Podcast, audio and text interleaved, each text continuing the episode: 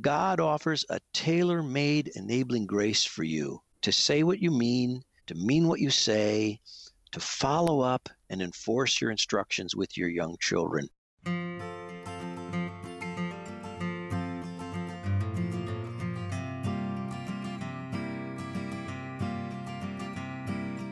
Hey, friends, welcome to the Hope and Help Project, the podcast that cultivates compassionate biblical conversations about life's challenging problems. I'm your host, Christine Chappell, and I'm really glad you're here to join in on today's conversation with Sam Crabtree. Today, we'll be talking about Sam's book, Parenting with Loving Correction practical help for raising young children to discover how the gospel of Jesus Christ helps parents pursue consistent, faithful discipline that mirrors the grace giving, truth speaking God of the Bible. If this is your first time listening to the show, be sure to learn more about the Hope and Help Project by visiting faithfulsparrow.com forward slash project. The link is posted in the show description, and by visiting that page, you can learn all about the mission of the podcast. Before we get started, let me introduce you to our guest. Sam Crabtree is a pastor at Bethlehem Baptist Church in Minnesota, where he has served for over 20 years. He is a former public school teacher and is chairman of the board of Bethlehem College and Seminary. He is also the author of Practicing Affirmation. Sam and his wife Vicki have two daughters and six grandchildren. Hey there, Sam. Thanks so much for joining us on the show today. Well, thank you for inviting me. It's a privilege, and uh, I've been praying about this that people would be really served and helped. Yes, well, I think that your new book, Parenting with Loving Correction, is a resource that offers really wonderful, encouraging help. You write that you intend the resource to really throw parents a rope and not an anchor can you share what you meant by that statement and give some insight as to why you wanted to write something that would serve as a helpful resource to those walking through a season of rearing young children? Yeah, sure. I, well, first, I, I don't claim to be an expert, a child rearing expert, but I have discovered a few things that others have also found helpful in being around children and raising children and, and teaching children. And uh, I see parents struggling in the face of defiance from their kids when much of it I think can be corrected in love. And so, what I mean by a rope and not an anchor is I don't want to send parents condemnation because their children happen to be sinners, which they all are. Mm-hmm. And I'm not pretending to lord it over these parents by being some smart aleck, know it all armchair theorist who creates more duty and more obligation and, and makes parents feel guilty because they're falling short of some man made method. In fact, by the way, the book, Parenting with Loving Correction, does not attempt to address all aspects of parenting, doesn't cover the whole waterfront, but just one small significant aspect, namely correction which is way smaller than nurturing your children and instructing your children and affirming your children and praying for your children and giving your children a sense of belongingness. Those are all way bigger. Right. This is just a little tiny piece of parenting. So I, w- I want to offer a rope, meaning here's some help, and in the strength that God supplies, you can do it. You can do the correcting of your children. You can do it well. So I just offer a little bit of clarification, make some suggestions, and try to encourage loving, decisive action. I hope that helps. Well, absolutely. And I'm just really thankful for the wisdom that you did communicate through the book. I found it so relatable and helpful and clear and also, you know, scripture oriented. This is not just Sam's ideas of how, you know, we should be handling our children's correction, but actually taking a look at what our duties are according to scripture and how we can wisely approach this particular aspect of our parenting. Now, I have three children. I have a 13 year old, a six year old, and a five year old. And honestly, most days I feel like I still don't know what I'm doing as a parent. I'm not really even sure that will ever change, but we can know some things about how the Lord wants us to steward our parenting roles and our children, and one of those ways being corrective discipline. So, before we unpack this conversation and look at various frameworks we might have when it comes to loving correction, would you take a moment to define corrective discipline for us from a biblical perspective? Well, I'll, I'll, take a stab at it. And I just want to commend you for your attitude that you're not a know it all. I'm not a know it all. We're lifelong learners in this, mm-hmm. and we really learn by the experience of having children. In fact, I've told my children over the years you raised me. Mm. Not that I raised them. They they taught me. They grew me up. But I'll take a stab at defining it. In the book, Parenting with Loving Correction, I say that corrective discipline means first identifying actions in your children or attitudes of your child that are unacceptable when weighed against clear and explicit standards. So you have some idea in your mind, hopefully a biblical idea in your mind of how a child ought to behave and ought not to misbehave. And you identify those explicitly to the child.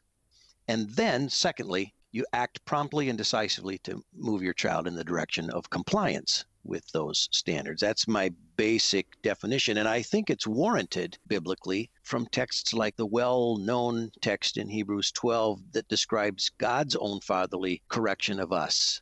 The, the scripture there in Hebrews 12 says, My son, do not regard lightly the discipline of the Lord, nor be weary when reproved by him, for, here's the ground or the basis, the Lord disciplines the one he loves and chastises every son whom he receives. So, discipline is an aspect of love. If you love your children, you discipline them, you correct them. In fact, later in that same text, it asks the question, What son is there whom his father does not discipline? Right. It's just assumed that good parents discipline their kids.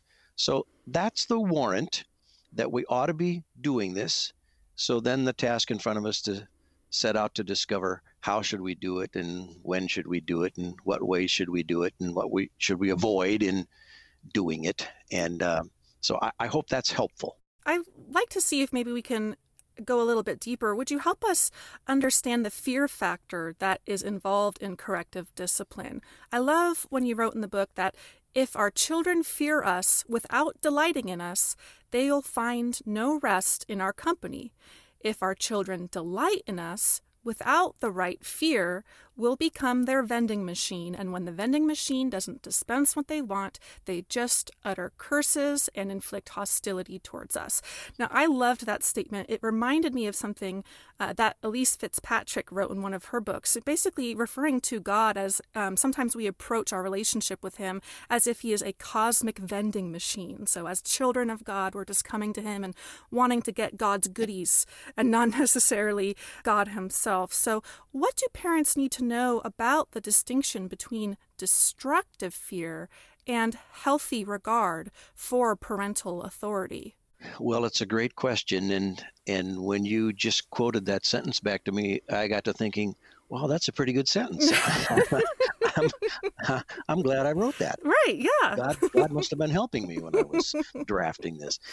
I guess I would underscore that there's a destructive kind of fear that parents can manifest toward children or other authorities can can uh, inflict upon their citizens that intimidates a fear that intimidates. It belittles and it springs new regulations and punishments on the children without advance instruction and fair warning without plenty of affirmation and love and acceptance beforehand. I think as i look back on this is maybe a far afield but nazi germany soldiers in the streets on the spot could invent new rules with capital punishment. Hmm. Either do this or I'll shoot you dead. Hmm. And okay, now if we kind of shrink that down into immediate parenting, I don't know of any parents who are telling their children, do what I say or I'll shoot you. But impromptu rules with harsh punishments without advance instruction and warning are unjust and they produce a fear that can't be assuaged. Healthy fear or healthy regard believes that in the real world there's destruction and injury to be avoided and correction aims to steer away from that. So i remember even as a child when when my father would spank me for some misbehavior on my part and i knew i had it coming. He was not being unjust to me. I remember that my mother would come along and say now you know why your father is correcting you this way is because he wants you to grow up to avoid this hazard Mm-hmm. He wants you to become a wise young man. And so then my fear of my dad, yes, I, I feared being spanked. I didn't want to be spanked, but I didn't fear that he was malevolent toward me or mm-hmm. that I never knew when he was going to sneak up on me and pop me one. Um, so I hope that helps make a distinction between, of course, I fear the rod, as it were, but I don't fear the one who's holding the rod. Mm-hmm. I think that's a really helpful distinction that you just made right there. And I really relate to what you were talking about. I can picture myself just in the car in a drive through line at McDonald's and my children are fighting. And it's just like sometimes in those moments, in your haste and frustration, you just shut out some random you know threat of punishment that is unjust because it's not like they knew in particular that this thing was coming it's just mom's laying the hammer down because she's impatient and now everyone's upset mm. you know mm-hmm. and so i'm just being mm-hmm. honest because i think that's where well, yeah. you know a lot of people yeah. find themselves but I, I do appreciate the insights that you shared there and like all profitable things taking the time to be consistent and clear with our children's discipline is hard work in fact i will be the first to admit that i much rather prefer to just yell some generic parental rebukes and warnings at my kids and just hope for the misbehavior to resolve itself, which it rarely does. I know that that sounds awful and lazy, but I'm trying to be honest because I think that's where a lot of parents find themselves with young kids, just so overwhelmed or annoyed or stressed that there seems to be little to no bandwidth for implementing a consistent discipline routine. Can you help us understand why this is worth our effort? Why is it good for both parents and children to come under the wisdom of God's direction in this area? Sure. Well, I, I want to identify with you in in your urge sometimes, especially when we're weary and especially when the kids are particularly elevated mm-hmm. in their rambunctiousness. I, remember, I remember hearing uh, one woman say, If you kids don't stop bugging me, I'm going to throw you out that window. Yeah. Well, they knew and I knew she didn't really mean it. And therefore, it wasn't particularly helpful. They didn't stop bugging her. And besides, what's bugging her mean? It's, it's vague. So let me get to your question. Why is it worth the effort? Well, you've heard the old phrase if you nip it in the bud. Mm-hmm. If you nip it in the bud, then you avoid what the bud could produce. Buds produce flowers and fruit and that sort of thing. So you avoid an eventual briar patch. I, I would say if you don't get compliance from defiant children at a young, young age, then the teen years are going to be terrible. So you want to get ahead of it. A consistent pattern established through hard work early on requires much less effort later. It's kind of like dog training. It takes a lot of effort to train a dog at the beginning, but once the dog is trained, you get more enjoyment from the dog. Children are very similar in that respect. Children become much more enjoyable for everybody around them, right. not only their parents. For just people riding on the on the jet plane with them, people in the grocery store, people at the restaurant, people they have to play with. They're just much more enjoyable. So it's worth the effort in the long run to invest the energy in the short run. In the book, you highlight three core imperatives for wise correction. I really thought this was helpful. Uh, so, number one, keep it God centered. Number two, speak truth always mean what you say. And number three, reward obedience, not disobedience.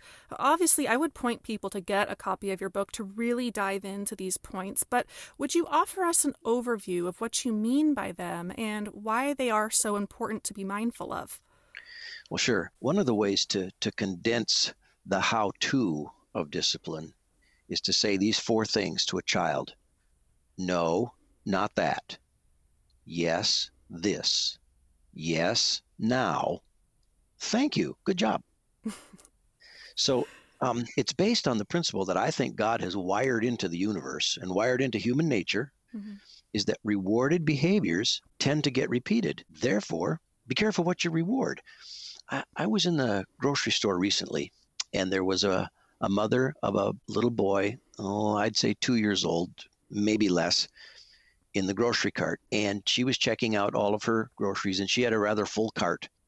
And the boy in the seat was throwing a hissy fit. I mean, he was whining, and everybody around the checkout counters was aware of mm-hmm. that it was happening. I mean, right. he was making quite a scene, and apparently, she had promised to purchase for him some Twizzlers, and they were somewhere down in the cart. And he was demanding those Twizzlers with whining and crying and shouting and and so on. And so while she was checking out other items, she dug down in that cart, found the Twizzlers, had the clerk check them out first, and then she handed the bag to the boy, who immediately stopped his demonstrative uh, mm-hmm. demonstration yeah. and opened the bag and gave him a Twizzler. And then she went about uh, finishing her checkout business, and I watched the boy, and he he bit an end off the Twizzler, and then he held the Twizzler in his hand, reached out outside the grocery cart, and released the Twizzler to the floor. Oh my gosh. And started whining and fussing for another one. Wow. She dug through the bag of Twizzlers, pulled one out, and gave it to him. Now, what is she doing? She's paying him to have that hissy fit. Mm-hmm. She's reward. She thinks that well, I'm silencing him by giving this. I'm getting his cooperation by giving him this Twizzler, and I would maintain she's rewarding his defiant behavior. And so, be careful what you reward. I think a way that many parents do this is they fail to follow through on the commands they give. So if you don't follow through on your command, like get your pajamas on or come sit in this chair or brush your teeth or get your coat on. We're going to get in the car now or, or whatever. If, if you don't follow through when they disobey, then nearly everything else you say, including later on the gospel, comes to mean nothing to them. They don't know if you mean what you say when you say get your coat on. If you say get your coat on and they don't, and you don't do anything about it, if you don't correct their disobedience. So it's so important to to get ahead of this because if they won't obey you when you say get your jacket on, they won't obey you later when when you say to them as teenagers, keep your pants zipped. Mm-hmm. That really makes a lot of sense. What if we're only now learning about this approach to loving correction. Maybe we've been listening to you talk and we're like, yeah, this is what I've been missing. I, I I'm that parent letting my kid have the Twizzler and getting, you know, a new one every time they drop it to the floor. How do I change that uh, in me? maybe we didn't know about it before, and so based on this conversation, we're feeling convicted to give it a try. What are some things we should be mindful of or that we should address before we begin to implement wise discipline in our home? Well, first, I would want to commend the parent who's thinking, you know, maybe I've learned something and maybe I should do things different. I mean, we do want to be lifelong learners, and we are going to learn things to implement later that we just don't know today. Right. We're going to learn it later. But today is always the right time to start implementing what I'm discovering today. Mm-hmm. So it's a good time to begin. Now, you've asked the question what should you do before you begin to implement wise discipline in your home? And I I would say well begin by disciplining yourself before you discipline others. It's the it's the old get the log out of your own eye principle. Your children, I think, are born with God-given hypocrisy antenna and they can read when there's something that you want them to do because you say it, but not because you model it. And they're going to sense the difference, and it's going to be offensive to them. It's going to be even wounding to them to hear you say. I remember. I remember. I had a track coach. Who, he didn't want any of his uh, athletes smoking, but he smoked, and we all kind of thought, "What's what's this about? Right. You know, we supposed to not smoke while we're in track, but grow up to be like him and smoke later, or what? You know, it just seemed hypocritical. So discipline yourself before you try to discipline the children. I would say, way before you discipline children, it's important to have a robust diet in your home of affirmation. In saying no to children, they should be surrounded by a whole bunch of yeses. Well done. Good job. Thank you for doing that. God is pleased when you act that way. That kind of talk in the home, I think, sets a context in which then you can say, now, God's not pleased when you do that. Mm-hmm. Don't do that particular behavior. I would say if you're going to begin to implement a new strategy, a new pattern in your home, it might be good to just talk with the children about what you're discovering. And if you think you've been doing it wrong, apologize for it. It was not too long ago. I'm going to say in the last couple of weeks, I called one of my daughters, who's now in her 40s. How did that happen? to apologize for a way that I treated her way back when she was, I'm going to say, about 10 years old. I asked her if she remembered the incident. She did. And I asked her to forgive me because it was inappropriate on my part. I don't want to be that way. And uh, I think it's important to apologize if we've recognized we've done something wrong as parents, own up to it in front of the kids because it teaches them and models for them how to do it when they've been wrong, how to own up to wrongdoing. And then declare a new day has arrived. Okay, we're instituting a new practice here in our home. Here's the way it's going to be. And then I would also say parents should expect resistance. I mean, mm-hmm. if you put a new policy in place in your home, it's going to be tested. Right. The kids are going to see if you really mean it, especially if they've been experiencing a pattern in which you don't really mean what you say. You haven't followed through on what you've said before. Will you follow through on this new day that's arrived in your house? Mm-hmm. So well, many of us have opinions about the use of corporal punishment in the home, and you talk about this in the book. Some of us were spanked on occasion as a child, and others of us were mistreated by parents who abused the practice entirely.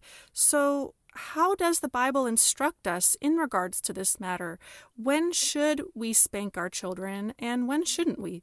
Yeah, I uh, first of all, I I want to point out a difference between physical contact between parents and children that injures them and physical contact that helps them even if it's painful i can illustrate it with a with a story I, a number of years ago when i was an adult a man much bigger than me put a chain around my neck and laid me back and stabbed me in the head numerous times i lost two teeth i was black and blue from my temples down to my sternum and uh, he held me there for a couple of hours, then he let me up. Now, you probably have an impression of him that's very negative.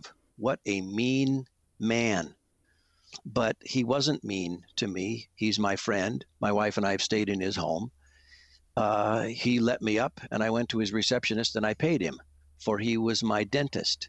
oh my was, gosh. he was extracting some wisdom teeth that were very stubborn the the chain around my neck was the little chain that goes on that napkin thing that's around my neck. Oh. And so your first impression might be that that he's inflicting uh, injury in me by stabbing me. Well, those were the Novocaine needles that he was coming in. He, he was struggling to get that area of my jaw numbed.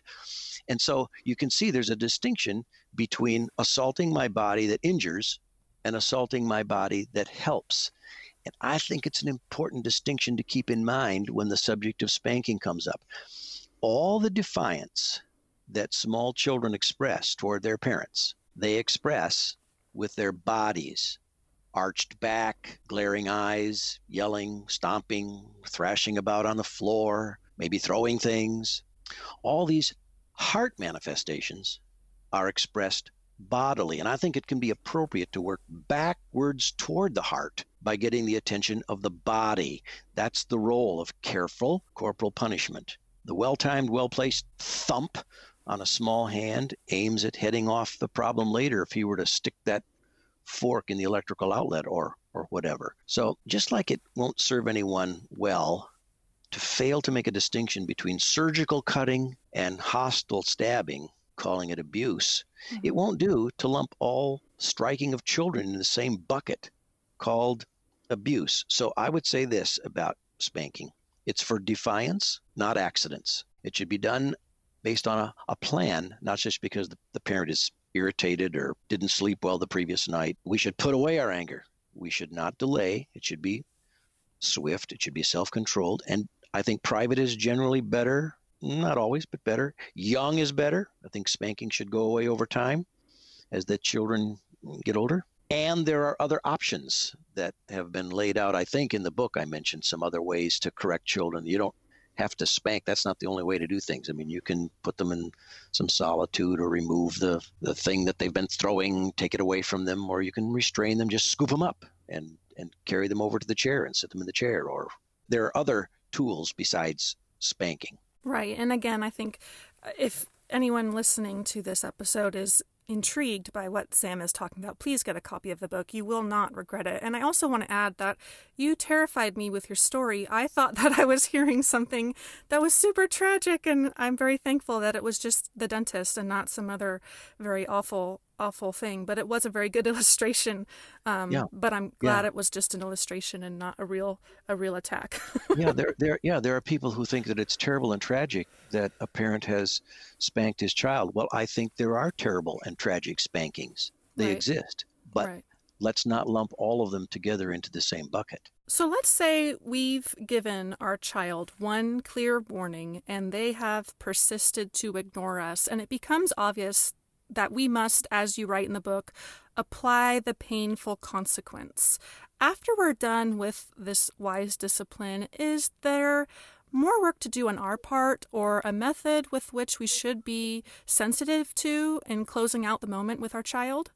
Oh, sure. I mean, give them a little time to to have their cry or, or whatever, but then immediately demonstrate affection and belongingness. You're my child. Come here, climb up on my lap. And you you can read them as they climb up on your lap. You can tell whether they're accepting your your parental affection or they're not quite ready just yet. Mm-hmm. And if so, give them a little more space, a little more time. But there's belongingness there. And then, as I said earlier, after you say, no, not that, yes, this, yes, now, thank you. So a firm obedience and cooperation. I, I just think that's massively important and confirms what you're trying to teach. And then you can pray with them, you can pray for them. Uh, so, yes, there's work to be done after the discipline. Well, what age should our child be when we incorporate loving correction into our home? You touched on it just a bit earlier in the conversation, but I wonder if you could just really hone in on giving us some parameters in terms of when should we be thinking about starting corrective discipline and then how does that evolve as our children get older? Yeah, I, well, I would look for two factors early on. Number one, is there danger? As I mentioned, you know, if the child is about to stick a fork into the outlet, there's danger. So you might want to thump their finger or something along. The other one, and the main one, I think, is defiance. So people have asked me, should you correct newborns? I, it's pretty hard for me to read defiance in a little newborn, but it's not very many months later that they you, you try to put their onesie on and they're arching their back and they don't want anything to do with it. Well that's defiance. Mm-hmm. and i think you can start to correct then. What would it look like to incorporate loving correction with you know, a child under the age of even one we were watching somebody else's child one time, and my goodness, was he an active little fella. And it was time to change his diaper, and he was reaching for this and reaching for that and twisting this way and twisting that way. And I really don't think there was any defiance in it. He just was very active and very interested in the whole universe mm-hmm. all at one time. And I, I don't think he needed to be disciplined. We just needed to overpower him to get that diaper changed. Well, it's very similar in a fine line between the child who's not just active but defiant. They don't want that diaper changed. And it's the same thing. I think God designed parents to be much bigger than these little tykes so that we just simply overpower them. And that's the discipline. You are not going to have your way in resisting this diaper change. We're mm-hmm. going to change this diaper. And it might mean that you just hold them. You know, if they're if they're swatting at you with their hand, you just hold their arms against their body, or if they're arching their back, you just lay them firmly down on the table and uh, and proceed with the diaper change. I don't think there needs to be a spanking there. I don't think there needs. I don't think it would do any good for there to be any hollering or mm-hmm. or uh, scolding with words or anything. But just let them know they're not in charge. Right. Well, there may be someone listening to this episode who is currently struggling to bring wise discipline to their child. Maybe they see it as a punishment or that it's mean, and they don't want their child to be upset with them. Perhaps they have a history of domestic abuse in their own childhood, so occasions for discipline serve really as painful reminders of the past. Or maybe this parent just hasn't taken the matter seriously because they feel like it's not worth the effort to try. What would you say to this person to give them the courage they need to embrace their God given parental authority in a way that keeps them from becoming a drill sergeant or a pushover? Well, if you're listening to this and that's you, I feel for you. If you were mistreated as a child, I groan with you. I, I know there is such a thing as trauma. I've experienced trauma. and it is discombobulating. But meanwhile, there is a perfect Father, and our imperfect fathers don't measure up. In fact, neither do we. I'm one of those imperfect fathers, but that doesn't keep God from being the perfect Father. And I would just encourage you you're not mean to head off future regrets for your child by means of correction. You are loving that child. Think we could point to several texts in the Bible. We mentioned Hebrews earlier, and there are several in the Proverbs and in Ephesians and in Ecclesiastes.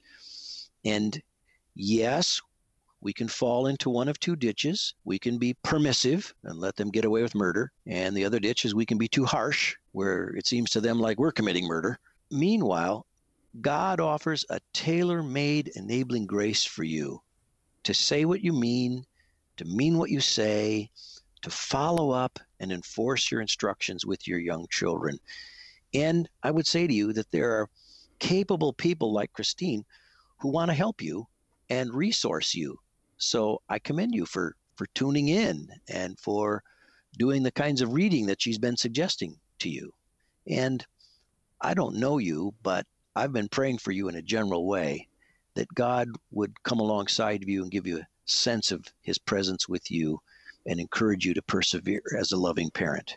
Well, thank you so much, Sam, for those encouraging words. If there is someone listening to the episode today and they want to get more connected with your ministry or just with you in general, is there a way that uh, they can connect online, a website they can go to, or perhaps an email address? Probably what I would suggest to them is to email me at sam.crabtree,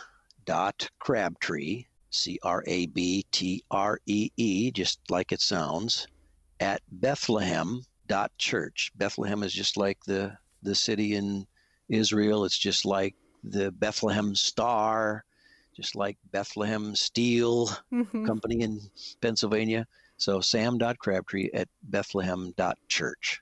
Very good. And if you are interested in reaching out to Sam, you can click the link in the show notes for this podcast. I will have that information on the show notes page, as well as links to Sam's books. Uh, many of you may be familiar with his other title, Practicing Affirmation. It is a wise. I can't say enough good things about about that book, but I think the two books together, this book and Practicing Affirmation, would really help to equip any parent uh, of children of any age, really, to cultivate an atmosphere of affirmation and wise, loving correction in their home. Well, Sam, thank you so much for taking the time this morning to share your wisdom and these insights. I really do appreciate it. Well, it's a privilege, Christine. Thank you for inviting me. Before we let you go, I'd like to remind you to visit faithfulsparrow.com forward slash project. There you can check out the show notes from today's episode, complete with links to Sam's book and other helpful resources. If you enjoyed today's conversation, I would be so thankful if you left a review for the show on whatever podcast platform you're listening on. Be sure to subscribe to be notified when new weekly episodes release. Also, please don't keep the Hope and Help Project a secret. If you know someone who could be encouraged by listening to this episode, please do them a favor by sharing it. One more thing if you're looking for gospel hope and help for life's challenging problems, visit faithfulsparrow.com forward slash email. I send my email subscribers weekly biblical counseling resources on rotating topics. From videos, audios, articles, and recommended reading, these emails are designed to equip you to discover gospel hope and help in your own life. Thanks so much for listening to today's show. Be sure to join us next time on the Hope and Help Project.